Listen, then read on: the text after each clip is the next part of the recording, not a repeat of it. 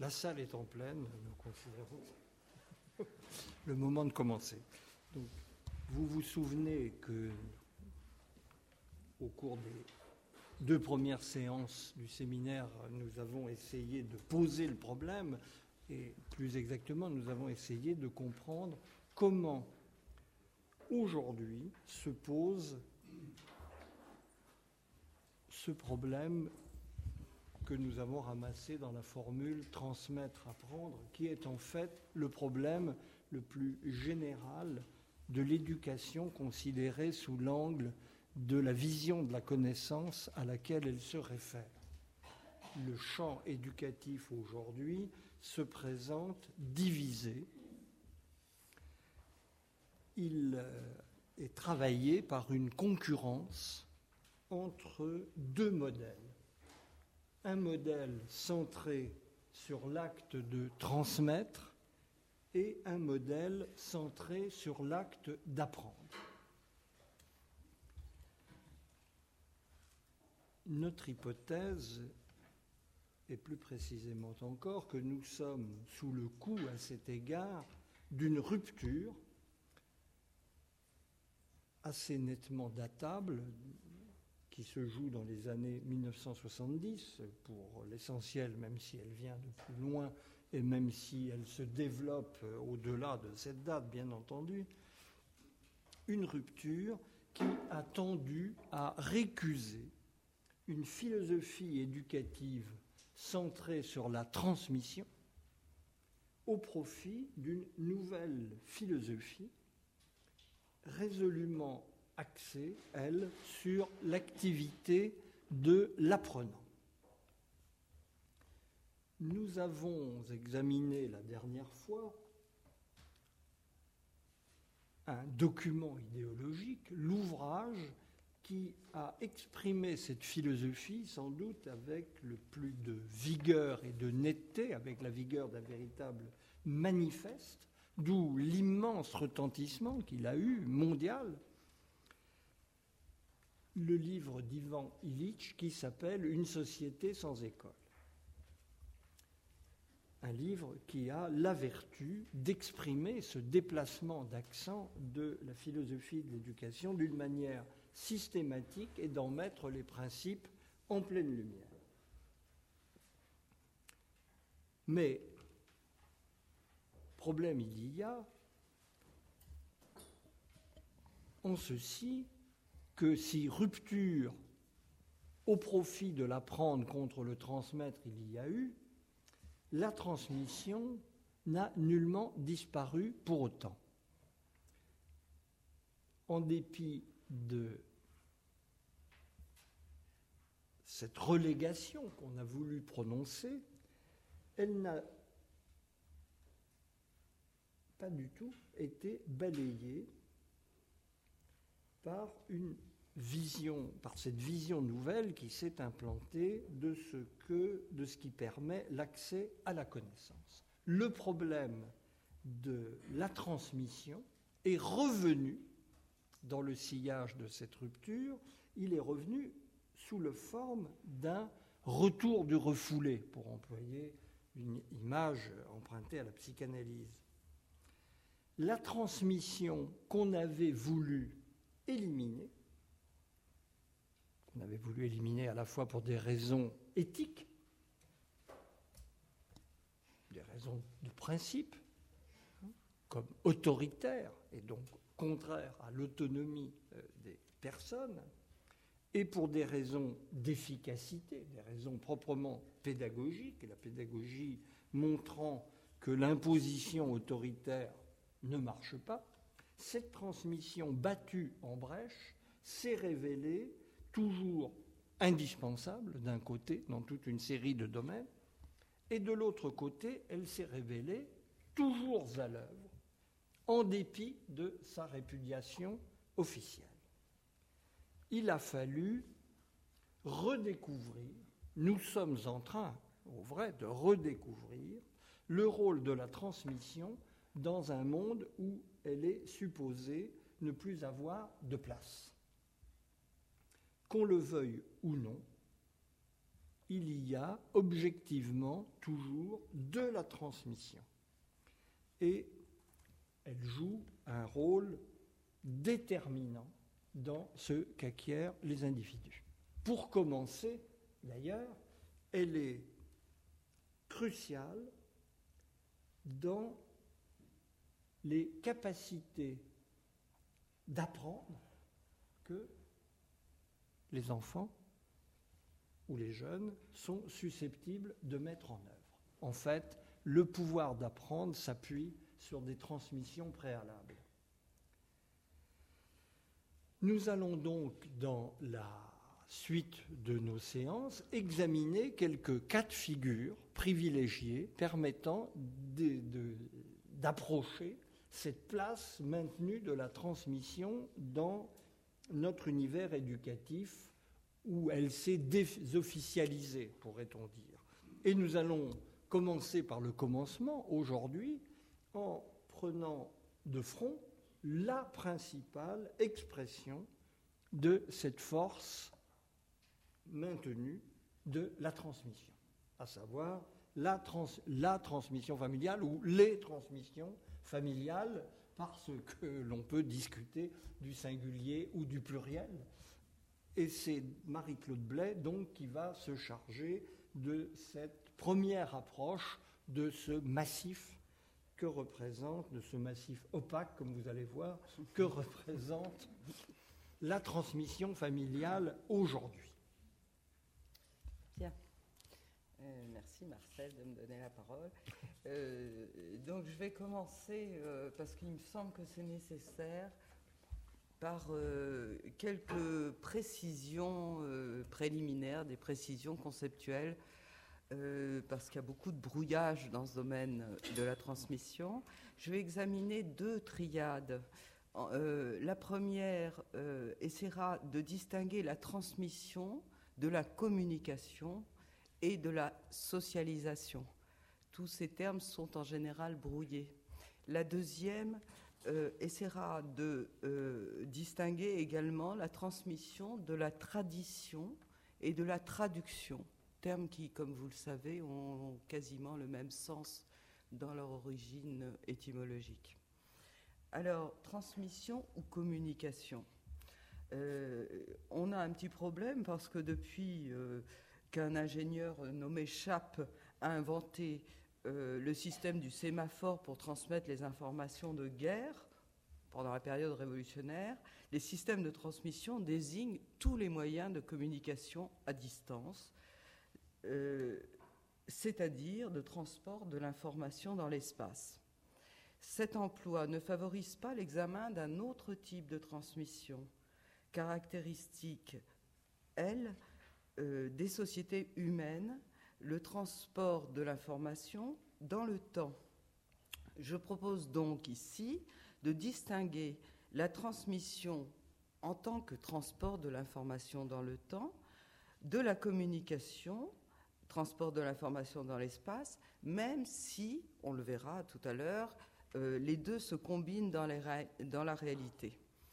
Euh, je dois dire que j'étais contente de voir que notre grand spécialiste de médiologie, Régis Debray, euh, est à peu près sur la même position.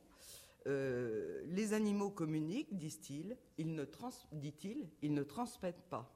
Ils connaissent les messages par signal non l'héritage cumulatif des traces. Ceci m'amène à préciser deux points. Il y a transmission, en effet, dans les sociétés humaines parce qu'elles sont historiques et que le transfert des acquis d'une génération à l'autre est, pour toute société, la condition de sa survie dans le temps. Dans les sociétés traditionnelles, on le sait, des, rituels d'initiation marquent l'entrée des jeunes dans la communauté des adultes. Et en même temps, en même temps que ces rites signifient l'incorporation des nouveaux initiés dans le groupe, ils confèrent aux jeunes la responsabilité d'en assurer à leur tour la transmission, la continuité, pardon. Deuxième point, il y a transmission parce que nous sommes des êtres symboliques et que de ce fait, nous pouvons accumuler les ethnologues disent thésauriser et donc transmettre les productions collectives par la parole, par l'écriture, par les objets techniques, la totalité du savoir d'une génération peut passer à la suivante. Euh, le, système symbolique, autrement dit la culture, euh, est caractérisé par son caractère cumulatif. Ce qui fait que les objets de culture constituent un héritage social tout à fait distinct de l'hérédité biologique. Nous partageons avec les animaux euh, la transmission des caractères euh, génétiques, mais nous euh, avons en propre la transmission d'un héritage social. Troisième terme, il faut reconnaître qu'en ce sens, la transmission est sûrement un aspect de ce que l'on appelle depuis Durkheim la socialisation, c'est-à-dire, pour le dire vite, l'incorporation par les nouvelles générations des usages, connaissances et manières de faire de, la société dans laquelle ils ont à entrer. Mais elle n'est qu'une partie de ce processus de socialisation, me semble-t-il, celle qui concerne précisément le passage de relais entre générations, celle dont sont responsables donc les parents et l'école.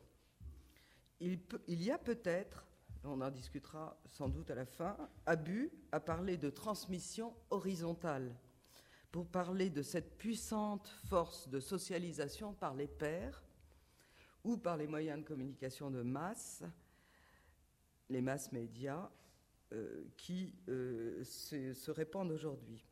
Il faudra en revanche aborder la véritable nature de cet obstacle supposé, car il est partie prenante du sentiment de crise de la transmission que nous pouvons avoir aujourd'hui. Peut-on dire, comme ça, cela se répète à l'envi dans les travaux contemporains, que nous sommes passés d'une transmission verticale à une transmission horizontale? Je fais allusion à de nombreux travaux qui s'intitulent euh, euh, comme ça, de la transmission euh, verticale à la transmission horizontale, ou, avec le jeu de mots évidemment, des pairs la transmission de points des pairs au pair, PE, PAI.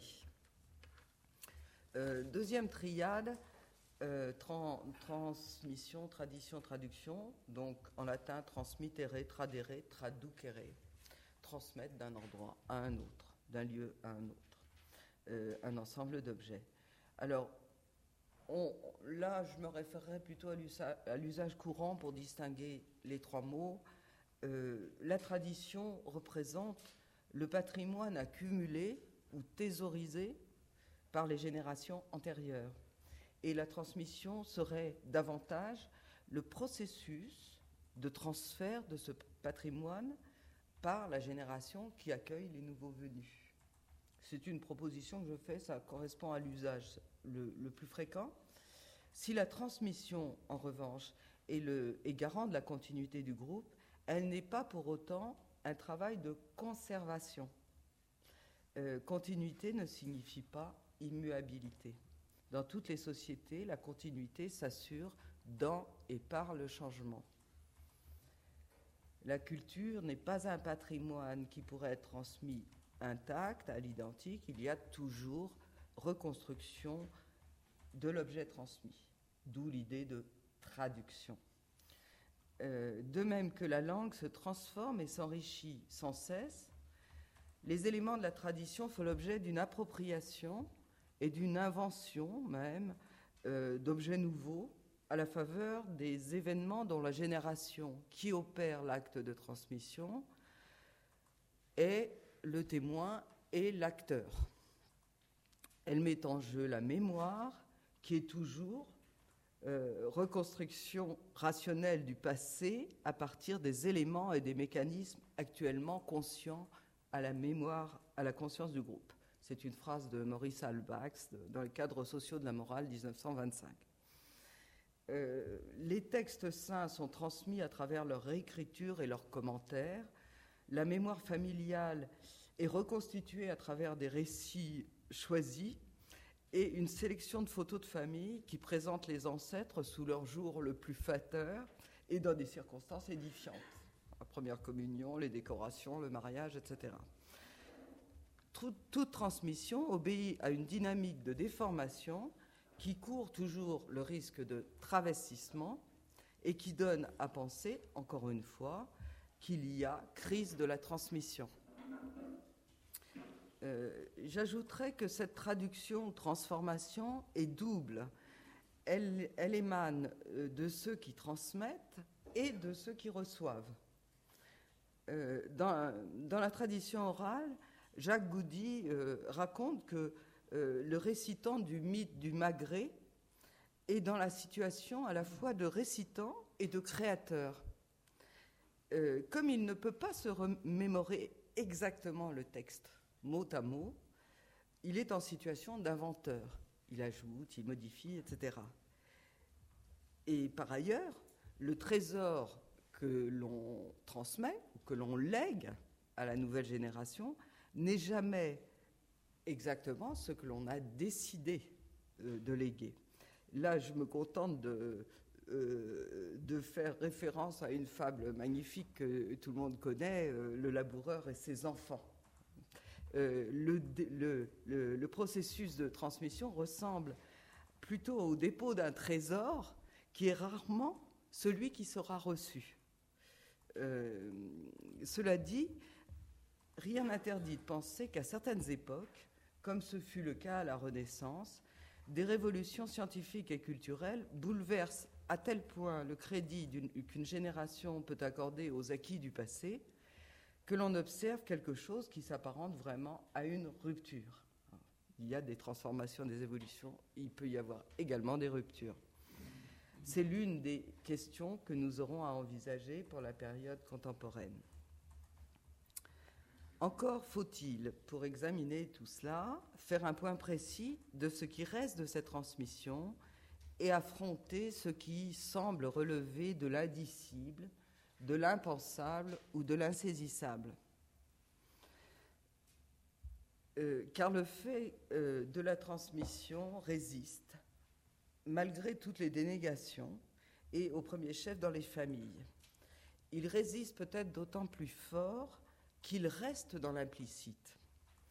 Euh, mon objectif dans, cette séance, et peut-être pour d'autres séances par la suite, est de faire le pari du disciple en ce qui euh, concerne la transmission familiale.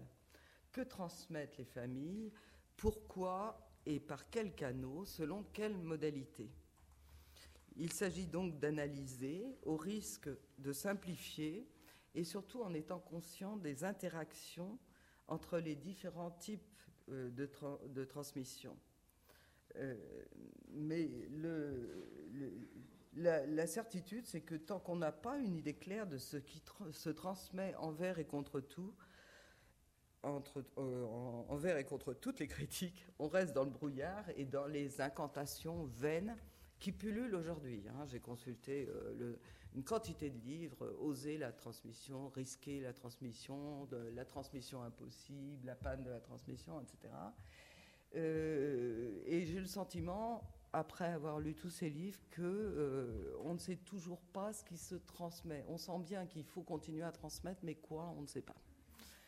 Alors, euh, la transmission ou les transmissions familiales, donc j'ai essayé de les classer, mais alors avec beaucoup de précautions, euh, parce que c'est très difficile de, dissocier justement ces, ces éléments tellement imbriqués les uns dans les autres, précisément parce qu'ils passent par des modalités que je vais essayer de, d'évoquer. Alors, le classement que j'ai fait, euh, il est en trois points. Premièrement, transmission, les transmissions psychiques. Deuxième, plan, euh, deuxième point, les transmissions morales. Et troisième point, les transmissions sociales et cognitives. Euh, dans la transmission psychique, j'évoquerai le nom, la généalogie, l'identité, l'amour, etc dans la transmission morale, le sens de l'obligation, les valeurs, le travail, euh, euh, les croyances, la foi religieuse, etc. Et dans les transmissions sociales et cognitives, euh, un certain nombre de choses, on le verra après. Alors, simplement, à chaque fois, je n'ai pas pu, j'ai bien essayé de le faire, mais je n'ai pas pu préciser par quelle modalité ou par quel canal les transmissions se faisaient. Alors, je vais donner les différents types euh, là tout de suite, et puis à chacun d'essayer de, voir comment ça se passe. Hein. Il y a un premier, un premier ensemble euh, là encore, les mots sont très très nombreux et parfois un peu trompeurs. le premier ensemble de canaux tourne autour de l'imitation. L'imitation, la familiarisation, mot très intéressant, et familier, ce que l'on a appris dans la famille, qui ne nous est pas étranger. La familiarisation, l'imprégnation. Je mettrai ces trois euh, canaux dans le, dans le, dans le même euh, courant. Euh, un, autre, un, autre, type de canaux fait référence à des modèles identificatoires, identification à des modèles, incorporation de rôles et de codes sociaux. Euh, là, vous voyez que dans ces cas-là, on est dans l'implicite, dans l'inconscient, dans le spontané, dans ce qui se maîtrise pas beaucoup et qui n'est pas toujours volontaire. Euh, on a un autre type de canaux qui, sont, euh, qui relèvent plutôt de l'intervention délibérée, des injonctions normatives, des négociations, des persuasions clandestines, c'est plutôt le cas aujourd'hui, des entraînements, des sollicitations, des stimulations de toutes sortes. Ce sont aussi des transmissions familiales.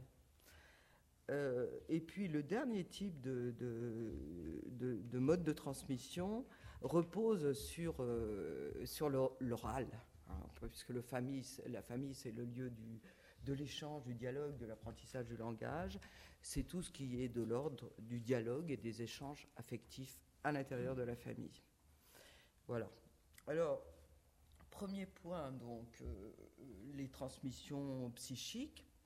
Alors là, c'est du gâteau, parce que c'est un, territoire très exploré, euh, aujourd'hui dans le champ de la psychanalyse et surtout dans le champ des thérapies familiales, en particulier chez les psychiatres qui sont confrontés à des pathologies scolaires et qui souvent analysent ces pathologies en termes de défauts de, transmission. Et, on voit bien que euh, les apports les plus riches, souvent, sont les, rapports, apports qui émanent euh, non pas de la transmission effective, mais de l'absence, le vide de la transmission et de ses effets.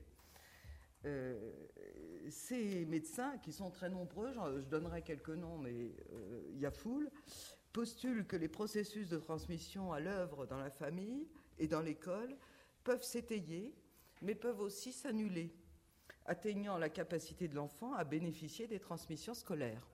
Il y a donc un rapport entre ces transmissions psychiques et les transmissions scolaires. Euh, il constate, par exemple, le malaise profond de certains enfants très agités, dont on peut dire qu'ils peinent à trouver leur place. Et on va voir que euh, cette absence de place euh, se réfère pour eux à quelque chose qui s'est passé dans le milieu familial. Alors le premier point euh, qui est mis en avant, c'est euh, évidemment la question de la transmission de la vie. Ça, c'est quelque chose qu'on ne peut pas récuser. Euh, les parents transmettent la vie. Très souvent, on emploie le terme de don de vie ou de dette de vie. dans les sociétés traditionnelles, la notion de dette de vie est très importante et Charles Malamud, par exemple, qui a travaillé sur les sociétés brahmaniques, raconte que euh, l'individu est toujours en dette par rapport à cette vie qu'il a reçue jusqu'au jour où il voit apparaître le visage de son nouveau-né. À partir du moment où il a transmis cette vie euh, qu'il avait reçue, il est lavé de sa dette, d'une certaine manière. Euh, cette question du, don de vie et de la dette de vie ramène à, ce mystère de la naissance, il faut bien l'appeler comme ça, euh, qui, est d'une certaine manière, euh, qui représente un paradoxe qu'on a du mal à penser, euh, dans le fait que l'enfant qui naît est toujours d'une certaine manière un objet, hein, c'est l'idée de Pierre Lejean dans ce titre objet, l'inestimable objet de la transmission, il est objet parce qu'il capitalise les désirs de ses parents, l'histoire de ses parents, Freud, de son côté, a bien rappelé que le parent éduque l'enfant à partir de ce que ses propres parents lui ont transmis, et ainsi de suite en remontant dans la lignée, ce qui produit une certaine dimension répétitive euh, et transgénérationnelle de toute éducation. Vous voulez... Euh,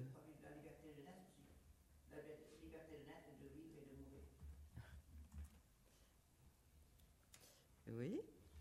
Bien, il est donc objet, euh, de, même que l'enfant demeure dans le parent, euh, le parent tend à se reproduire dans l'enfant. Mais l'enfant est bien sûr aussi sujet, sujet de son désir, sujet de son histoire. Et euh, il y a toujours une difficulté, c'est celle qu'analysent les, psychiatres dans cette question de, euh, du rapport à, à, ce, don de la vie qui, euh, qui repose sur cette relation de dépendance de l'enfant par rapport au désir de ses parents, à la lignée de ses ancêtres et au besoin qu'il a pour se construire lui-même comme sujet de s'appuyer sur les repères que lui fournissent ses parents. Alors je fais référence là par exemple à un livre de Didier Houzel qui s'appelle La transmission psychique et qui, euh, est assez récent, qui date de 2008 ou 2009. Euh, il y a en plus, alors toujours dans le même esprit, euh, les parents transmettent encore leur nom à l'enfant. Hein, sur le prénom, c'est il y a des changements, mais le nom, euh, bien que le, euh, euh, le nom de la mère maintenant en France puisse être donné à l'enfant, les parents, le père ou la mère, donc aujourd'hui, transmettent le nom. Et transmettre le nom, c'est transmettre l'inscription de l'enfant dans une lignée, hein, la lignée paternelle et la lignée paternelle. C'est ce que Pierre Legendre appelle le principe généalogique. Euh, ce principe est, assez fort, hein. évidemment. Euh, il se transmet toujours, il y a des pannes dans cette transmission, euh, mais il veut dire d'abord que l'enfant ne peut trouver sa place dans le monde qu'en s'inscrivant dans un cadre anthropologique qui dépasse la dimension individuelle. et alors là, je, voudrais faire référence, mais très rapidement, à euh, un, texte qu'a fait Marcel euh, sur l'enfant du désir, euh, parce qu'il s'inscrit exactement dans une réflexion sur ce qui peut changer aujourd'hui dans cette inscription ou non de l'enfant dans une lignée. Il est sûr que quand l'enfant vient pour répondre uniquement au désir des parents, euh, il n'est plus intégré dans ce cadre qui le dépasse et qui l'amène à se concevoir comme un être qui va se prolonger également dans d'autres êtres qui s'inscriront dans une histoire. Euh, il y a donc, euh, c'est sûr que l'enfant représente d'une certaine manière le, désir de ses parents, mais un désir qui est de l'ordre d'une continuité et pas euh, de la satisfaction au présent euh, euh, d'un besoin affectif, par exemple, comme c'est parfois le cas pour le désir d'enfant. Le deuxième sens de ce principe généalogique, c'est que nous transmettons à nos enfants une partie de ce que nous sommes, mais aussi de ce qu'étaient nos ancêtres. Alors ça, c'est un thème qui est le plus ancien dans cette question des transmissions, euh, la transmission inconsciente des traits de caractère que nous avons nous-mêmes reçus de nos ancêtres. Il est ancien parce qu'on le trouve dans la Bible, on le trouve chez Ézéchiel, euh, avec cette petite phrase que j'adore, euh, les pères ont mangé des raisins verts et les dents des enfants en sont toutes gâtées. Euh, ça dit en une parabole, encore une fois, comme chez La Fontaine, des choses aussi fortes que celles-là. Nous héritons des fautes de nos ancêtres, nous héritons des caractères de nos ancêtres, dans le bien et dans le mal. Cet héritage reçu de nos ancêtres n'est toujours pas, n'est pas, n'a pas toujours été, pardon, euh, considéré dans ses dimensions funestes, évidemment. Euh, euh, je voudrais rappeler qu'au XIXe siècle, par exemple, à l'âge où commencent à s'ébranler les appartenances de toutes sortes et la tradition, quelqu'un comme Auguste Comte a rappelé l'importance de la solidarité entre les générations il emploie ce terme, euh, pour insister sur la nécessaire continuité des groupes sociaux. Euh, un autre, euh, vous connaissez la phrase d'Auguste Comte, la société est composée de plus de morts que de vivants. Ça dit tout. Hein.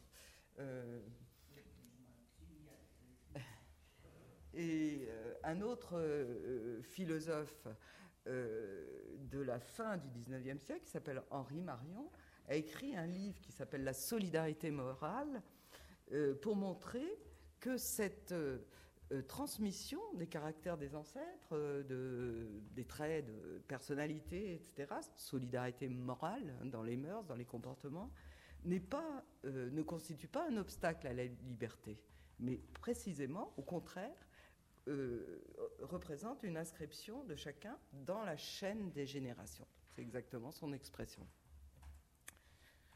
Euh, autre point, alors euh, transmission de la vie, transmission du, nom de la généalogie, transmission de l'amour. Alors là, le grand thème que nous retrouvons euh, énormément dans les travaux d'aujourd'hui, ça ne date pas d'aujourd'hui, il y a une théorie de l'attachement à laquelle tout le monde se réfère, de Bolby, tu le connais Marcel, de 19, qui date de 1973 et qui est, est rappelé partout qui consiste à dire, ce qui est sans doute vrai, qu'on ne peut donner de l'amour que si l'on en a reçu soi-même.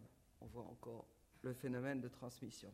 Que si l'on a reçu soi-même de ses propres parents. Et ainsi de suite. Évidemment, ça peut remonter loin.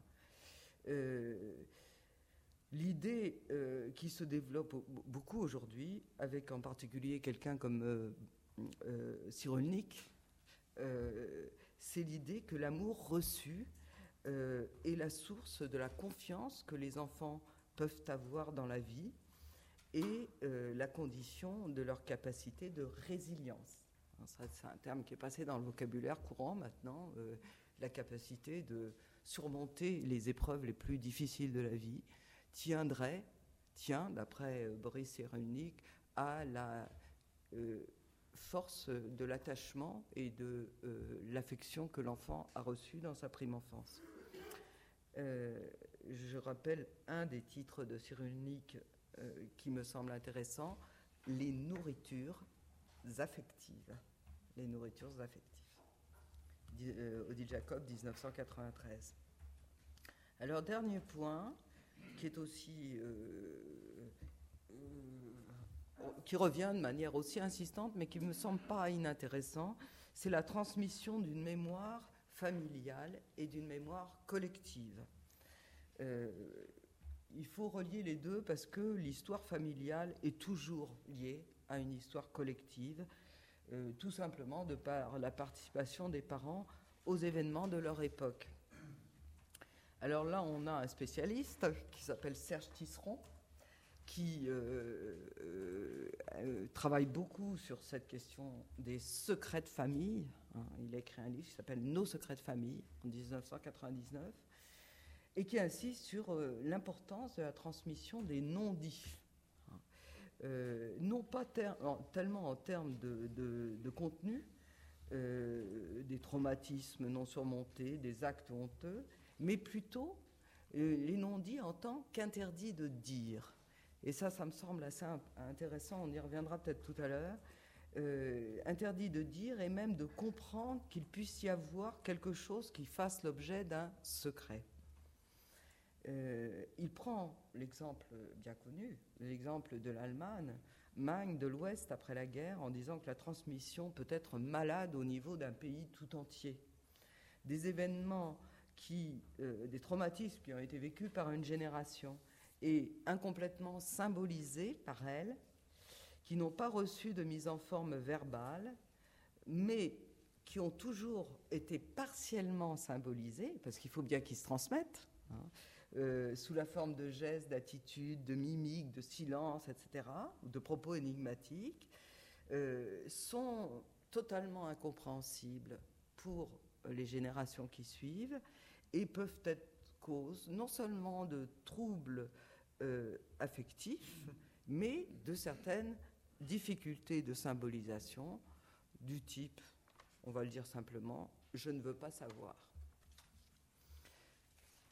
Alors, deuxième ensemble de, traits de transmission, euh, la transmission que j'appelle morale. Alors attention, quand je dis morale, je ne fais pas seulement référence aux valeurs, mais euh, aux, traits de comportement, aux manières d'être, euh, à tout ce qui constitue les mœurs euh, chez un individu. Euh, alors, là, il y a, je me suis, c'est un petit peu difficile, j'ai fait plutôt un inventaire. on va dire qu'on peut s'intéresser euh, à la transmission euh, de euh, comportements qui correspondent à des modèles du père et de la mère, des modèles, disons, sexués. Sur ce point, on, a peu de certitude sur ce qui se transmet aujourd'hui. Ça a été un leitmotiv pendant des années, hein, l'identification des filles et des garçons au modèle sexuellement différencié des parents. Aujourd'hui, on ne sait plus trop comment ça se passe. On observe une persistance, une persistance des euh, comportements sexués dans les nouvelles générations, euh, alors qu'on a le sentiment que les parents ont euh, subverti les répartitions traditionnelles. Donc ça passe peut-être par d'autres voies. là, je, je, pense que ce sont des choses qui sont encore à travailler. Euh, il y a d'autres, euh, par contre, des schèmes de comportement et de pensée qui se transmettent euh, par imprégnation et par imitation dans les milieux familiaux. Alors là, on ne peut pas éviter de faire référence à la théorie de l'habitus de Pierre Bourdieu, qui est, assez claire et, qui n'est pas très neuve, parce que c'est une notion qu'on trouve déjà chez Aristote, hein, qui fait référence à euh, des euh, euh, dispositions, des schèmes d'action, de perception que l'individu acquiert au, cours de son expérience et, principalement au cours de son expérience première, premières, les premières années de sa vie. ce qui est intéressant chez Bourdieu, dans sa conception de l'habitus, c'est que Bourdieu euh, dit bien que l'habitus se, transmet euh, pas seulement par imitation, mais par une forme de persuasion clandestine. Et ça, je pense que c'est toujours vrai. Donc, je voudrais en parler un tout petit peu.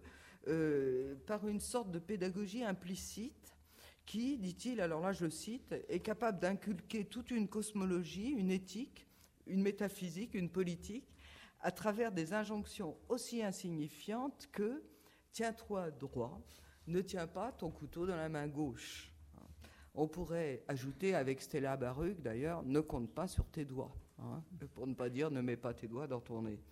Euh, euh, une certaine manière de euh, refuser ou de dresser le corps qui passe par des injonctions quotidiennes qui n'ont pas totalement disparu. Vous, pouvez me contredire si vous pensez que ce n'est pas le cas, mais je pense que c'est toujours là.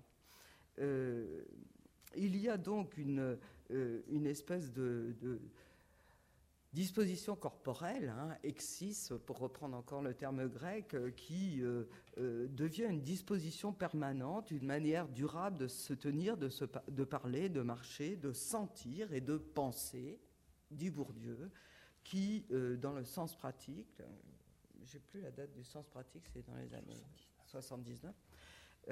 merci Marcel. Euh, qui, euh, est, donc une, une façon de penser, d'être euh, et de se comporter qui est transmise dans la famille par imitation, imprégnation ou même et surtout chez Bourdieu par une forme de persuasion implicite ou clandestine. alors, ce qui est amusant, c'est que Bourdieu dit que il n'y a pas de fatalité, il s'en défend beaucoup, hein. il n'y a pas de destin. les dispositions de l'habitus peuvent se transformer au cours d'une trajectoire sociale, la, trajectoire de chacun. Elles, peuvent être aussi appropriées et ajustées par un retour sur soi. Mais euh, cependant, dans la mesure où les individus issus des mêmes groupes sociaux ont vécu des socialisations semblables, des inculcations semblables, euh, euh, il, y a, il y aurait pour Bourdieu une similitude dans les manières de penser, de sentir et d'agir propres aux individus d'une même classe sociale. Et ça, c'est un, constat qui tend à être euh, mise en cause euh, dans les observations d'aujourd'hui. On le verra peut-être par la suite. Mais euh, ce qu'il faut souligner, c'est que Bourdieu n'a pas tardé, quelques années après avoir formulé cette théorie, à qualifier l'action pédagogique, cette persuasion clandestine, de violence symbolique. Hein, donc on est passé de d'un constat qui peut être tout à fait euh, acceptable et juste, et considéré comme juste, à quelque chose qui se, place dans une posture critique, hein, euh, euh, division en classes, répartition des individus selon leur classe sociale, et surtout violence symbolique imposée. Il a des abréviations pour, pour nommer l'action clandestine, c'est AP, Hein, l'action pédagogique. L'action pédagogique, c'est une violence symbolique exercée par euh, les, euh, les parents ou euh, plus tard les, les professeurs pour transmettre aux enfants un certain nombre de manières de penser qui correspondent aux habitudes, euh, de euh, la classe dominante. Et c'est donc l'assignation à une forme d'arbitraire culturel. Euh, bon, tout ça, il faut le rappeler parce que ça a joué un très très grand rôle dans la contestation de la transmission de la part pour, chez les parents eux-mêmes, qui sont devenus des parents cultivés, qui connaissent Bourdieu, qui connaissent la violence symbolique et l'arbitraire culturel. Euh, mais aussi pour euh, euh, rappeler que ce que cette, cette présentation ou cette analyse de Bourdieu laisse de côté, c'est précisément toutes les transmissions qui se font dans les familles et qui portent sur l'aptitude de l'enfant à la, on va dire, à la réflexivité et au travail sur soi du fait que euh, ce genre d'aptitude est représenté comme quelque chose d'arbitraire, on, contribue à occulter le fait que ça continue à fonctionner et que précisément ça fonctionne sans qu'on puisse dire euh, comment et pourquoi ça fonctionne. Mais ce que l'on observe, c'est que dans certaines familles, euh, encore, enfin aujourd'hui plus fort d'ailleurs qu'auparavant, euh, il y a une certaine autorité des parents qui continue à s'exercer et qui permet à l'enfant d'intérioriser un certain rapport à lui-même, qui est tout simplement le rapport à la règle, et qui est bien loin d'être une forme d'arbitraire et de violence symbolique, qui est tout simplement la caractéristique de l'humain. Un être humain est un être qui se donne à lui-même des règles. Et euh, si l'enfant n'a pas intégrer ou incorporer cette idée euh, très tôt, effectivement, il va être très démuni dans son parcours scolaire ultérieur. Et c'est bien dommage que, à vouloir euh, euh, discréditer une forme d'imposition qui s'exerce réellement dans certains cas, on évite, on empêche de voir une dimension qui est absolument nécessaire à tous les enfants pour grandir, pour devenir autonome, évidemment, mais aussi pour accéder euh, à cet univers de règles et de contraintes euh, qu'est l'univers euh, des apprentissages scolaires et de la culture en général. À propos des, il y a un autre point qu'on pourrait un peu distinguer des savoir-faire en termes de comportement et de, de, réflexivité, c'est la transmission des, techniques et des savoir-faire pratiques. Euh, c'est assez intéressant. Là, c'est quelque chose qu'il faut continuer à explorer. J'avoue que j'ai juste euh, euh, évoqué le, point. Mais on observe dans les sociétés traditionnelles que les, les, sociétés orales, qu'un très grand nombre de savoir-faire techniques se transmettent par l'imitation, par le on dit le frayage, paraît-il, la présence auprès de l'adulte.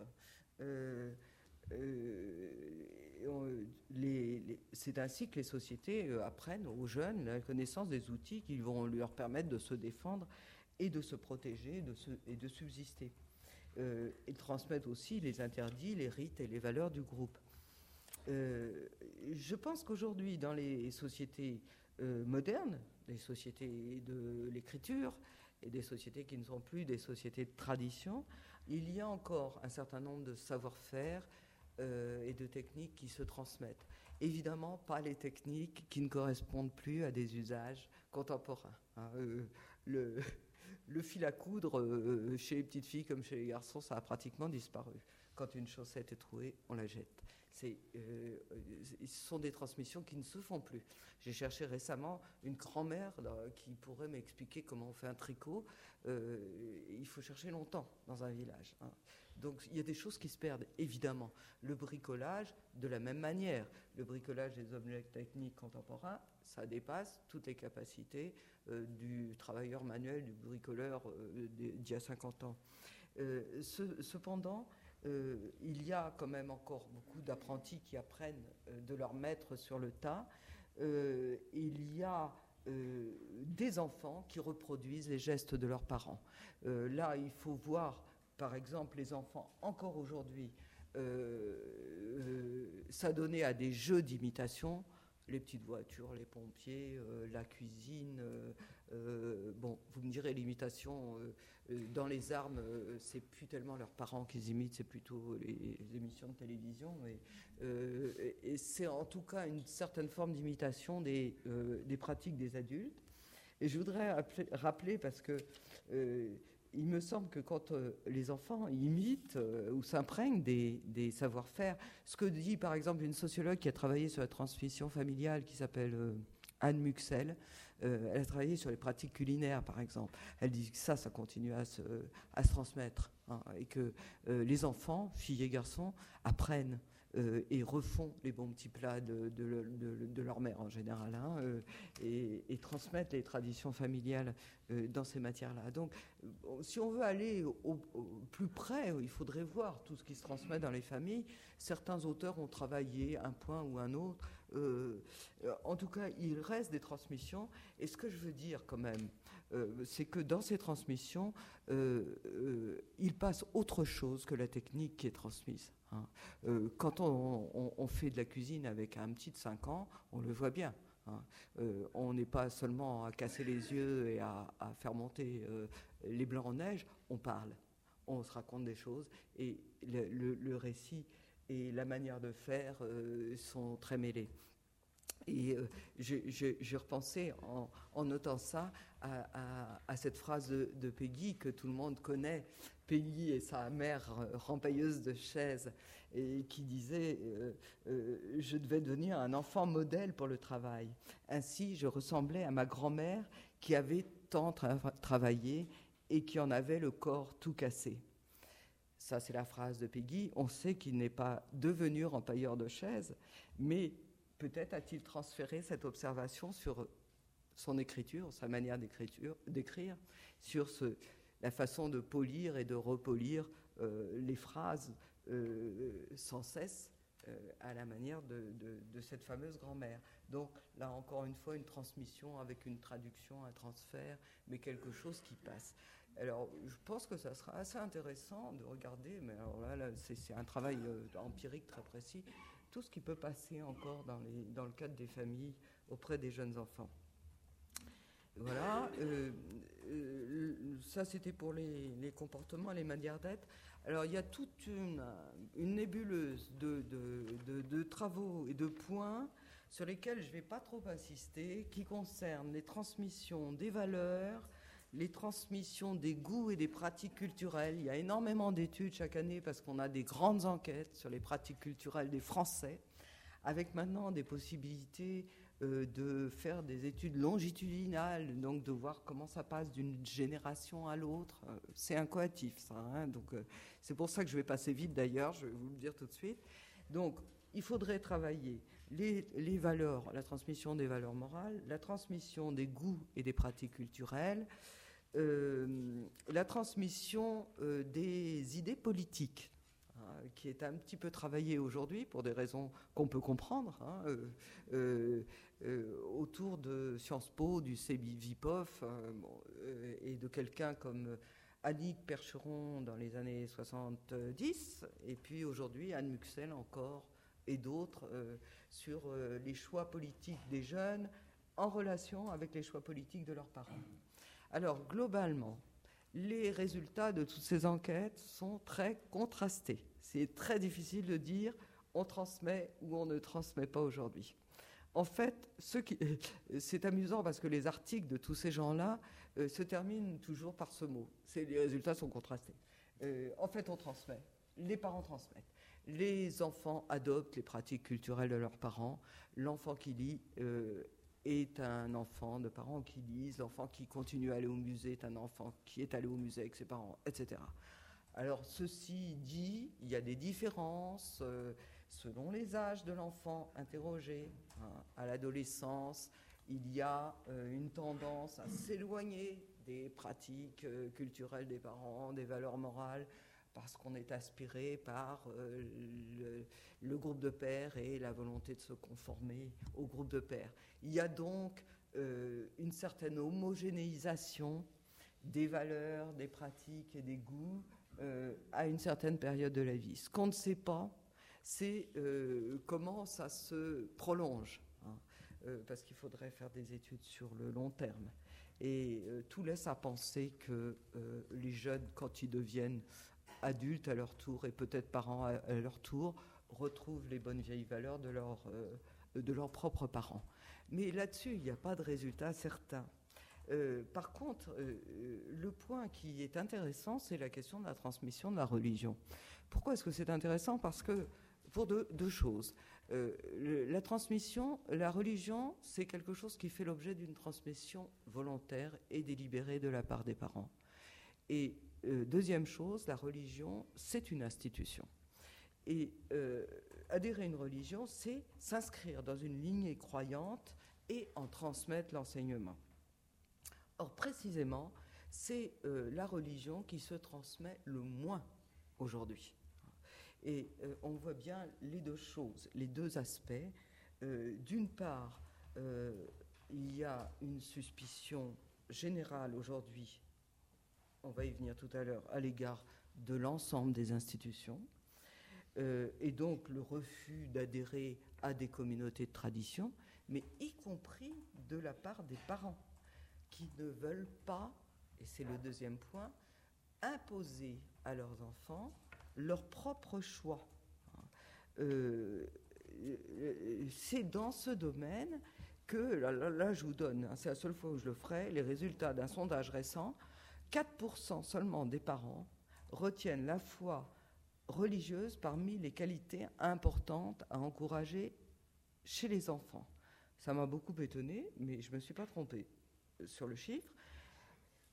Cela ne signifie pas que les parents soient étrangers à toute croyance, mais elle est devenue, à leurs yeux, une affaire de choix personnel.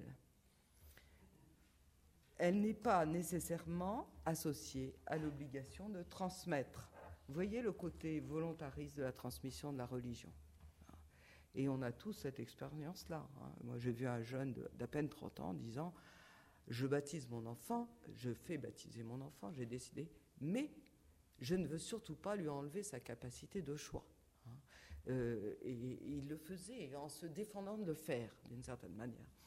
Euh, donc le terme du droit au choix laissé aux enfants permet aux parents de justifier leur refus, explicite ou implicite, d'agir eux-mêmes comme agents de la transmission religieuse.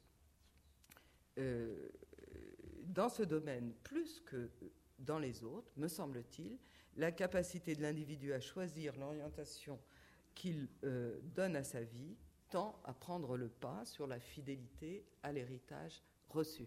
C'est assez intéressant de voir que c'est dans ce domaine-là que euh, très clairement la transmission ne se fait pas. Alors, euh, dernier point, transmission sociale et cognitive. Alors là, quasiment rien, pas grand-chose. c'est le terrain le moins exploré.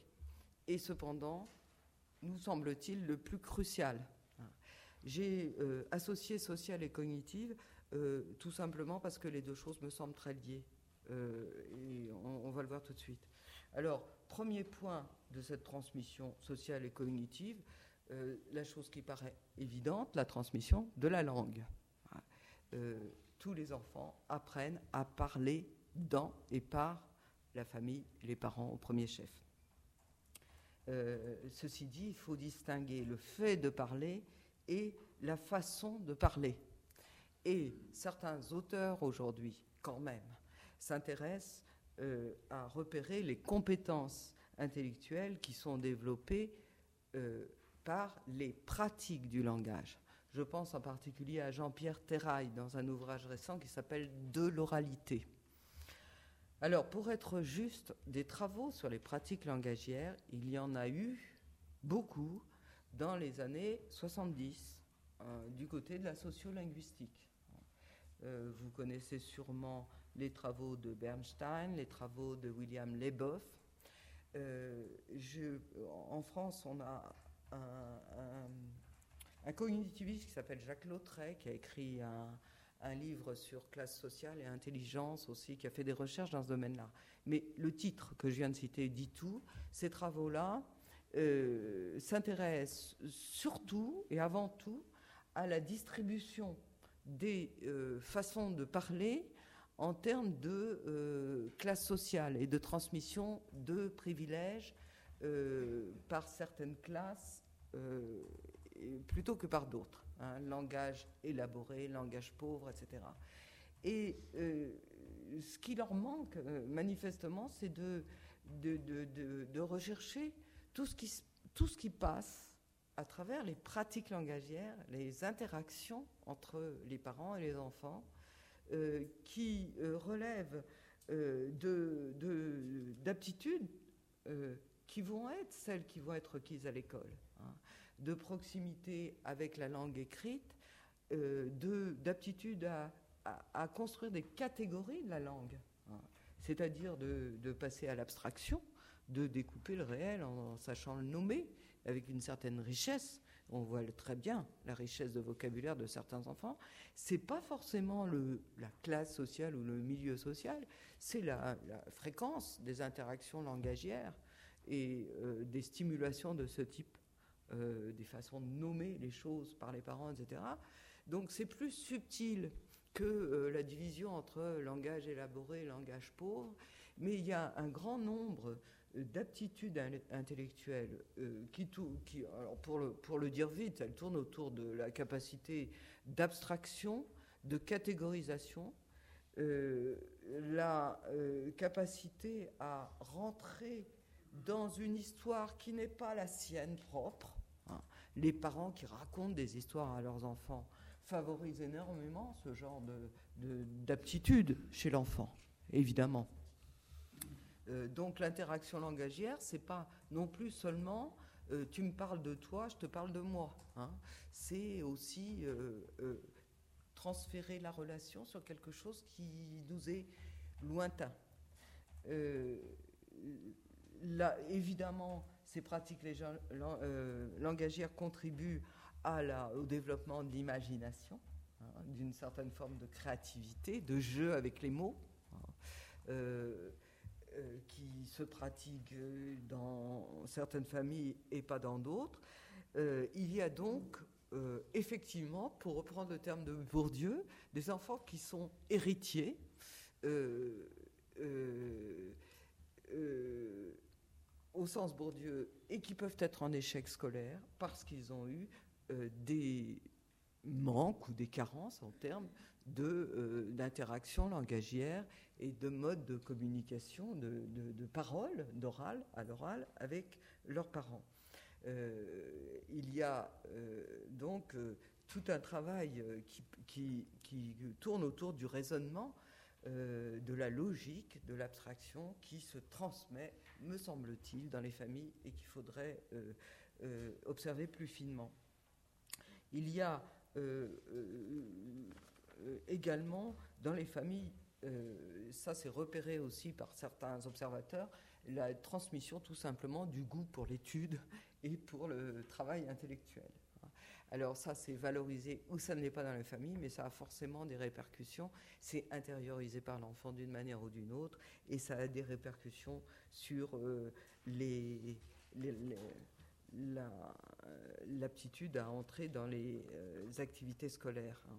Euh, en particulier, alors là, ça, prend la forme très souvent, hein, comme le montre une sociologue qui s'appelle Annette Jarreau, qui a travaillé justement sur, sur le, les, manières d'éduquer des, des parents, ça prend la forme de, stimulation, de renforcement, euh, d'exercice même euh, de la part des, parents euh, et parfois de transmission de techniques de travail intellectuel. Hein. Tout simplement, on le sait quand on est avec des petits-enfants, l'idée de méthode, l'idée d'ordre dans l'effectuation des tâches, d'emploi du temps,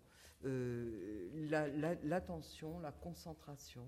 Hein, les parents qui disent concentre-toi, mais tu vas y arriver, mais euh, essaie de ne pas penser à autre chose. Ce sont des petites injonctions quotidiennes qui passent ou qui ne passent pas, mais qui ont certainement un rôle. Et le, dernier point, euh, concernant ces transmissions, pas que je sois trop longue, euh, et c'est le point qui me semble le plus important, c'est qu'on a un peu évoqué dans notre livre. Alors, à propos de la famille, je n'y reviendrai pas, je m'y attarderai pas, mais c'est la relation qu'entretient la famille avec le monde extérieur, avec le monde du travail, avec le monde des institutions, euh, qui fait, qui transmet à l'enfant ou ne transmet pas euh, le sens, le sens de, de son travail, le sens de son effort, le sens de sa vie d'enfant. Euh, euh, dans la direction d'une euh, inscription dans un monde social et collectif.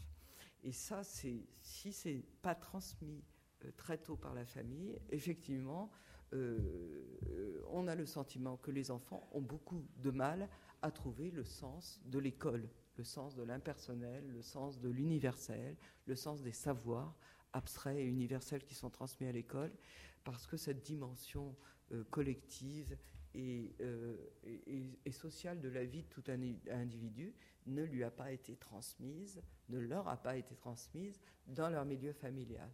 Alors là, je renvoie au livre d'Annette Jarreau. Euh, euh Larot. pardon. J'ai dit Larot. Oui, j'écris euh, Jarreau en plus, Larot. qui s'appelle Enfance inégale. et qui, à partir d'observations très, très pointues de, de, de pratiques familiales, montre que certaines familles, euh, tout en étant euh, très euh, anti-autoritaires et dans la négociation avec les enfants, comme toutes les familles contemporaines, orientent subrepticement, subtilement, je ne sais pas comment il faut dire, les enfants vers le, le, monde adulte, les institutions, les codes et les règles de ce monde et leur apprennent à se mouvoir dans ce monde-là. Alors, dernier petit point, mais Marcel m'a dit qu'il allait en parler euh, d'une manière plus substantielle. Euh, je voudrais dire quand même que euh, on, peut observer la, la, persistance de la métaphore familiale dans la relation maître-disciple quand on s'intéresse, comme l'a fait une historienne d'aujourd'hui, Françoise Vaquet, aux récits que font euh, les élèves ou les disciples de leur relation avec leur maître. Hein. Euh, et c'est assez euh, fascinant de ce point de vue-là. C'est-à-dire que elle a, elle a, ramassé beaucoup d'archives. Alors, bon, ça va du XVIe siècle au, XXe ou XXIe, mais même les plus récentes, hein, les témoignages les plus récents, tourne autour de, du thème de la, filiation. Hein, d'une espèce de, de, paternité spirituelle qui aurait rempli leur maître vis-à-vis des, de, de, leurs disciples. Et cette, cette paternité est, le plus souvent euh, formulé en termes euh, affectifs. Hein, ces maîtres euh, étaient des, des, personnes très oblatives, qui étaient dans le don, dans la générosité, le respect, l'amour de leurs disciples. Ils transmettaient énormément. Il y a un vocabulaire de l'héritage et de la filiation euh, mais euh, surtout un vocabulaire du don, du don gratuit. Il donnait son temps, ses livres, même ses objets. Hein. ils ont ramassé un petit objet dans son bureau que le maître leur a donné, etc. C'est cette, euh, cette, ce sentiment d'avoir été, d'une certaine manière, l'élu à qui on va donner le relais pour qu'il nous continue. C'est donc l'idée de la paternité et de la continuité. Euh, ceci dit, aujourd'hui, on trouve, surtout chez les scientifiques, je pense à Laurent Laforgue, un mathématicien contemporain, euh, davantage que la relation entre euh, le, disciple et le père, le père adoré, généreux, etc. Et il y a la relation avec une communauté de scientifiques. Hein. La découverte, Laforgue raconte qu'il n'aimait pas du tout les mathématiques pendant sa scolarité et que c'est en entrant à l'école normale supérieure qu'il a rencontré une communauté. Hein. Et là, on revient encore à une question de lignée. Hein. D'ailleurs, il raconte l'histoire d'André Veil et puis des prédécesseurs, etc., le groupe Bourbaki. C'est-à-dire que c'est, la fascination qu'il a eue pour ce savoir-là euh, tient au fait qu'il a, il s'est représenté euh, la possibilité de rentrer dans une lignée comme une lignée familiale, mais là, c'est plutôt la communauté que le père.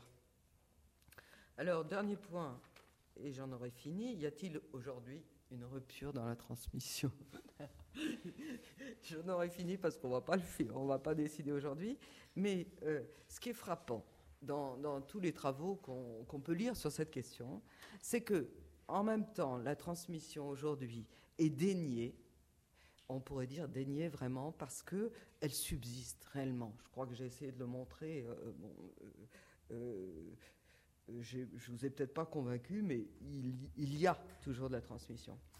Elle est déniée et surtout, elle est refusée par des générations. Alors là, il faut, il faut les placer, ces générations, mais Marcel a vendu la mèche. Ce sont les, générations qui sont arrivées à l'âge d'être parent dans les années 70, effectivement. Hein. C'est très clair. Euh, ces, générations euh, refusent les appartenances imposées. Hein. Euh, il y a une espèce de retrait qui est significatif de la volonté de transmettre chez ces générations-là.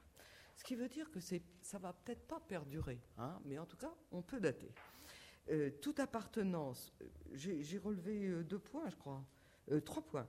Toute appartenance, affiliation est vue comme un obstacle à la liberté et à la créativité, et perçue en plus comme un déterminisme inacceptable, et comme l'imposition d'un réseau d'obligations et de dettes. On a vu la dette de vie, mais toutes les autres. Deuxième point, la transmission est rejetée pour son incompatibilité avec le présupposé individualiste de la démocratie. Pour le dire vite, l'individu est fils de ses œuvres et pas de ses parents. Euh, troisième point, elle est refusée surtout c'est ça, la ruse de l'histoire ou le, risible de l'histoire, euh, en tant que facteur d'inégalité au même titre que la transmission des biens, la transmission des privilèges et la transmission des places sociales. Je dis la ruse parce que ça continue à transmettre, mais on ne veut pas le savoir. Hein. Donc les inégalités, effectivement, perdurent. Euh, aucune hiérarchie des êtres n'est admissible. Or, assumer la transmission, cela suppose assumer la différence des générations et la supériorité d'une certaine manière. Il faut bien le dire, de celle qui précède. En tout cas, supériorité en expérience, en connaissance, en art de vivre, etc. Euh, si l'on cherche un signe de la persistance de la volonté de transmettre, on peut le trouver. on le disait en aparté avant, ce sont les, les, attitudes euh, de ces mêmes générations en matière de succession et de transmission de leur patrimoine matériel. Alors c'est intéressant, et c'est à poursuivre aussi, euh, de voir que euh, cette génération, bien qu'opposée aux privilèges hérités, elle massivement souhaite transmettre ses biens à ses enfants. Et ça, toutes les enquêtes le disent. Hein. Et, il y a même des, euh, analystes de la fiscalité des successions qui s'intéressent maintenant, c'est très intéressant, aux, euh, pratiques de dons. Parce que vous savez qu'en dehors de la succession euh, post-mortem, il y a les dons, comment on appelle ça Libères, entre vifs, mais qui ne répondent pas à des normes fixées par la société. Et donc, ils, ils font des catégorisations des types de dons que font les parents en fonction des personnes à qui ils donnent quels enfants, par exemple, pourquoi celui-là plutôt qu'un autre, et euh, des raisons, des mobiles pour lesquels il donne. Alors là, très rapidement, c'est amusant parce qu'il distingue effectivement des dons de réciprocité, euh, du genre je vais donner à celui qui va m'aider, qui sera plus apte à m'aider euh, quand je serai vieux, celui qui est à partir en Australie, terminé, ou alors des dons altruistes, hein, juste pour le plaisir de donner et euh, régulièrement au même, des dons hédonistes pour faire plaisir ou pour que euh, celui puisse offrir euh, la belle voiture dont il rêve, etc. Des dons capitalistiques donnés à celui qui va le plus sérieusement renflouer le patrimoine et le transmettre aux générations. Enfin, il y a une série de travaux comme ça qui sont très amusants et très, très pertinents pour comprendre aussi ce qui se passe aujourd'hui. Euh, donc, euh, ce que je veux dire pour terminer, c'est que le lien de transmission entre générations, c'est-à-dire la transmission familiale, est beaucoup plus complexe qu'il n'y paraît. Euh, trois points. J'ai parlé de cette génération des années 70, celle du baby-boom et des fameuses 30 glorieuses. il faut rappeler aussi que cette génération, c'est là qu'on revient aux secrets de famille, quand même, qui ne sont pas si anodins que ça. Et la première qui arrive au monde avec l'héritage, d'une horreur sans précédent. Euh, les exterminations de masse, avec un espèce de secret collectif, collectif impossible à transmettre, euh, euh, impossible à, symboliser et donc à transmettre. Et avec, bon, je m'avance un petit peu, mais moi, c'est ce que j'ai ressenti pour moi, parce que je dois vous dire que je fais partie de cette génération, un espèce de renversement du rapport au passé. Euh, euh, une génération qui va élever ses enfants avec un principe du passé, faisant table rase. Euh, et, il y a, à partir de ce moment-là, comme le notent certains historiens, je pense à François Hartog, un changement de régime d'historicité. le passé est effacé. L'avenir s'obscurcit, il reste le présent, l'horizon indépassable des générations qui vont suivre. Euh, il y a un symptôme qui ne trompe pas, c'est l'invocation permanente du devoir de mémoire. Précisément, c'est quand on a effacé le passé qu'on euh, se donne des devoirs de ce type-là. Euh, le, deuxième élément d'interprétation, c'est celui qu'on a travaillé dans notre dans conditions d'éducation euh, la mutation importante qui s'est produite dans les familles, euh, qui, pour le résumer en un, mot qui n'est peut-être pas très juste, mais qui est une, on peut dire une privatisation de la famille, en tout cas un éloignement euh, du cercle familial qui se constitue autour de l'enfant, de la réalité sociale et collective dans laquelle s'inscrit la famille.